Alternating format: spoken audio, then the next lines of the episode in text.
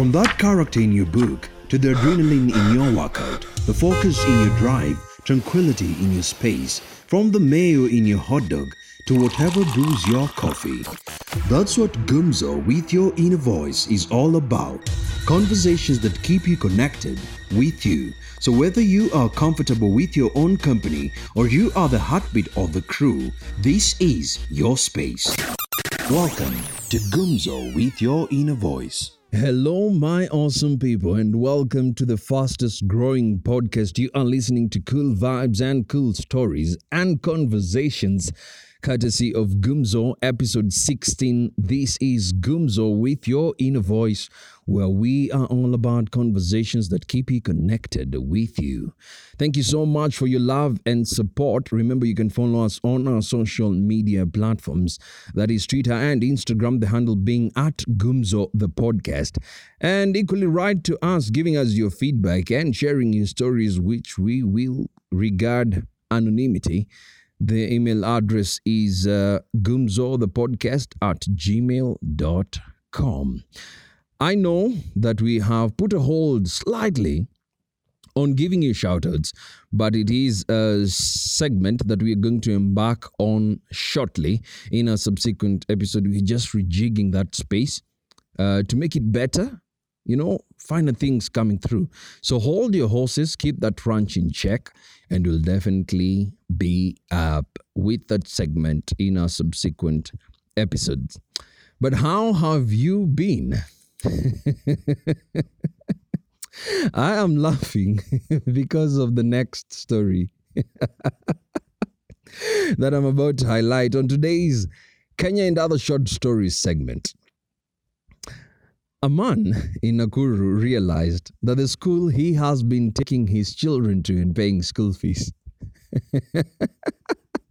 actually belongs to the wife.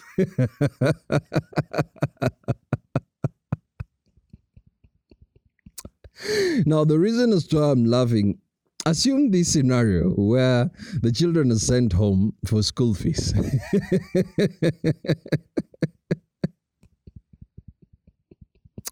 and all along, this man is paying school fees, you know, not knowing that the school actually belongs to the wife.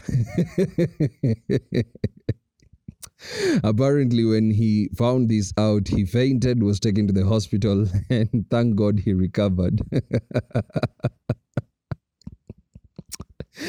ah, the things of this world. I tell you, I'm just a passerby. What would you do if you were in this man's position? and do you think um, the wife was justified not to disclose this part of her investment. Uh, this is just a discussion, so we'd really love to hear from you and we'll mentioning your comments in our subsequent episode. That'll be episode 17. And to some good news, Arsenal won the FA Cup. And I know some people have been saying we're celebrating as though we've won the Champions League. My friend, we've been trophyless for quite some time, and it's a happy moment. Yeah. So either you join the celebration or you become a spectator. You know, one of those artificial um, cheers and boos that you normally uh, hear during uh, these uh, matches as they're being played. Yeah, yeah, you can see it on that virtual terrace and just and just cheer, yeah? But uh, that has given us entry to Europa and Arsenal. Just a quick dedication. This season is ours. This new season is definitely ours. Definitely keeping up with the Arsenal mantra. Remember, before just we dive into today's story, which is a bit hilarious at the same time, um, we are soon winding up on the series of uh, my first time experience. And this is just to invite if you have a story to share, remember, don't really bother yourself with the theme. You just share the story, and we will definitely know where to place it. Remember, the email address is gumzothepodcast at gmail.com, and we will guarantee you anonymity. So we take you through the intrigues of white collar jobs and the bands of being a yes colleague in today's story. Let's dive in and listen to Kevin, Of course, not his real name. Growing up, I was told about learning how to say no and setting boundaries. But no one told me that saying no would at times bear a cost, fiduciary gravity for that matter. After my fourth year in campus, I had obtained a few internship opportunities. I was glad to have these stepping stones into my career. Luckily enough, they were not paying by exposure. I was in a position to afford changing my toothbrush, updating my wardrobe once in a while, and most importantly, meet with my friends once in a while and just have the confidence in my pocket that I can pay at least part of the bills. There is nothing as embarrassing as not being able to do the latter. Picture this Have you ever pretended to be admiring the ceiling as if you are seeing it for the first time in a restaurant you normally frequent, and even the owner knows the crew just because the waiter has brought the bill? And as if to mock your process of becoming, Michelle Obama, here's a footnote that I'll be coming for uh, my royalties because I'm marketing this book. Moving on with the story, as if to mock your process of becoming, the bill has been positioned perpendicularly to you in a way not even your ceiling admiring skills can avoid taking a sneak peek. Well, that happened to me before and during my internship season. Fast forward, how bad have you ever wanted something? And before you answer this question, take time to think about it. Before the details are ironed out for you, do you ever stop to think about your dignity, integrity, or any other ET suffix? There was an opening at the company I was interning, hotly contested among seven interns. Having grown tired of admiring the ceiling every time the bill was dropped, I badly wanted that job. And because God is faithful and hears my prayers, I got the job. Now, in life, the greatest devaluation is that of seeking affirmation to prove your significance, to prove that you belong. You might not realize the exact moment in time where you embarrass yourself by devaluing yourself through seeking affirmation, but trust me, it happens to almost every one of us, but very few, very few have found the vaccine to this social pandemic. I was a yes person in the office. And guess who took notice? Mm-hmm. My line manager. I became the professional donkey, putting in extra hours back to back. It took a toll on me because I persuaded myself that this was necessary for my confirmation and validation. the confirmation came, but little did I know that I had set a precedence. I became the confirmed professional donkey. You know, it is one thing for your mother to tell you, or rather to call you from your room, to hand her the remote control that is within her reach but it is another for your boss to ask you to fetch them tea when clearly that is not even within that remote perceived role in your job description. Dear employers, at this point, could you kindly just remove that line that reads, and any other role assigned to you by your line manager in that contract? Kind regards and thanks in advance from fetching tea, moving from the open space workstation where I was located to putting printing papers in his printer and hand him the printouts. A printer that was a heartbeat away from him in his own office. I did it all. I was piling up frustrations and the day hell broke loose came. This is also the day I learned saying no comes with a cost. I was planning to proceed for my leave immediately after my performance discussion. In this company, which will remain unnamed, the line manager heard the final say when it came to your final performance rating, even when it differed with your self appraised rating. I knew my score would be pleasant because, after all, I had been the confirmed professional donkey, pleasing my boss even when my dignity was used as a carpet. Um, Kevin, you have to postpone your leave because I have just realized that I need to go for mine. No pleasantries, folks. No consultation. Nothing. This was my boss doing the usual, making pronouncements.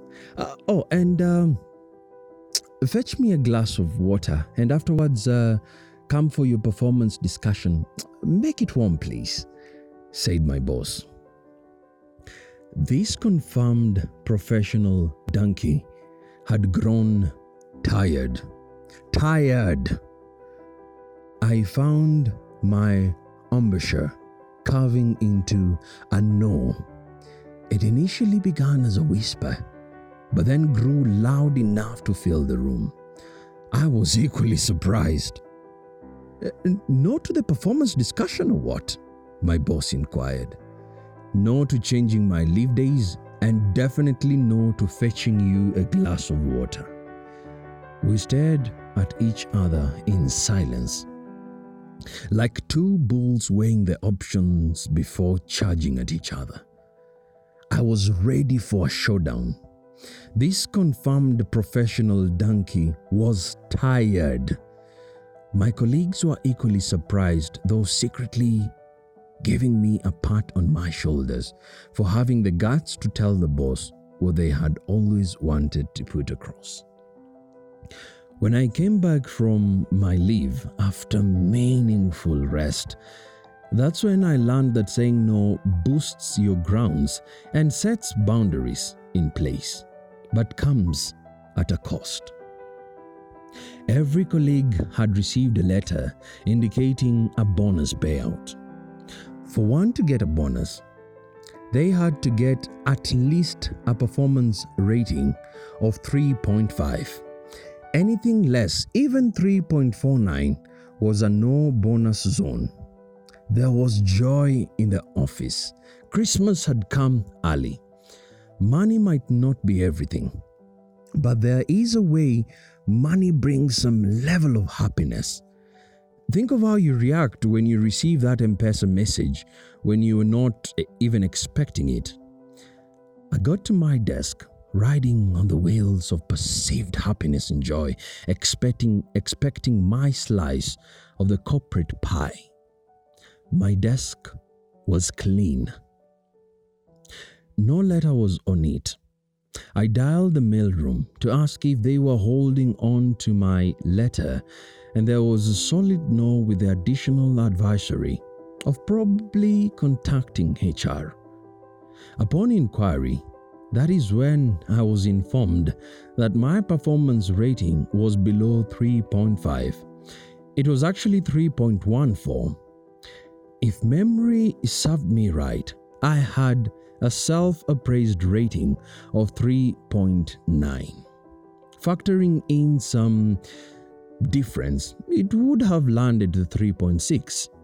I was advised to seek clarity with my line manager. I marched straight to the office of my boss, seeking understanding of the performance position, and guess what I was told? Kevin, um, your attitude at the workplace after confirmation was a bit wanting, but other performance parameters were perfectly in check. Good job. I walked out of the office, holding my chin in shock and disbelief. Was this happening? Hmm. I guess it was. It dawned on me later, later on, that my performance score was ironically the pi formula 3.14 and not the corporate pi. I switched on the machine and opened a Word document and typed a headline The Tales of a Professional Donkey, of White Collar Jobs and Other Short Stories.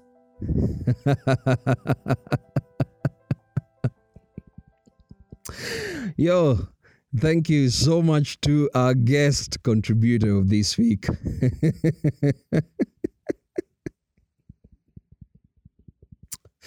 I hope honestly that one day we get to read your book. I, hope you publish it someday. The Tales of a Professional Donkey, of White Collar Jobs and Other Short Stories. And I think at this juncture, it is worth mentioning that. Um, I know there are a lot of there are a lot there, there is a lot there's a lot there's a lot of people who have um, gone through some trying moments at the workplace. You know what? Because of that, we will be covering a series of uh, workplace manenos, and we look forward to just receiving tons of stories and uh, definitely will regard anonymity to all these and just um, share with the rest of the world what people normally go through. So, do you have a story? Remember, the email address is gumzo the podcast at gmail.com. We can't wait to hear from you. And remember to follow us on our social media platforms that is Twitter and Instagram, the handle being at gumzo the podcast. As usual, we want to invite you to keep the Gumzo mantra alive that is listen, enjoy, share, and repeat, even as we sign out with an awesome tune. The song is New Day by Webby. You can find it on YouTube as you keep it Gumzo with your inner voice.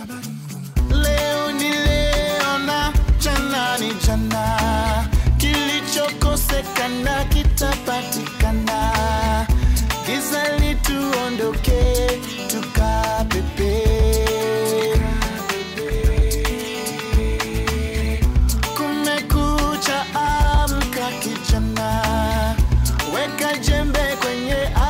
Panda panda.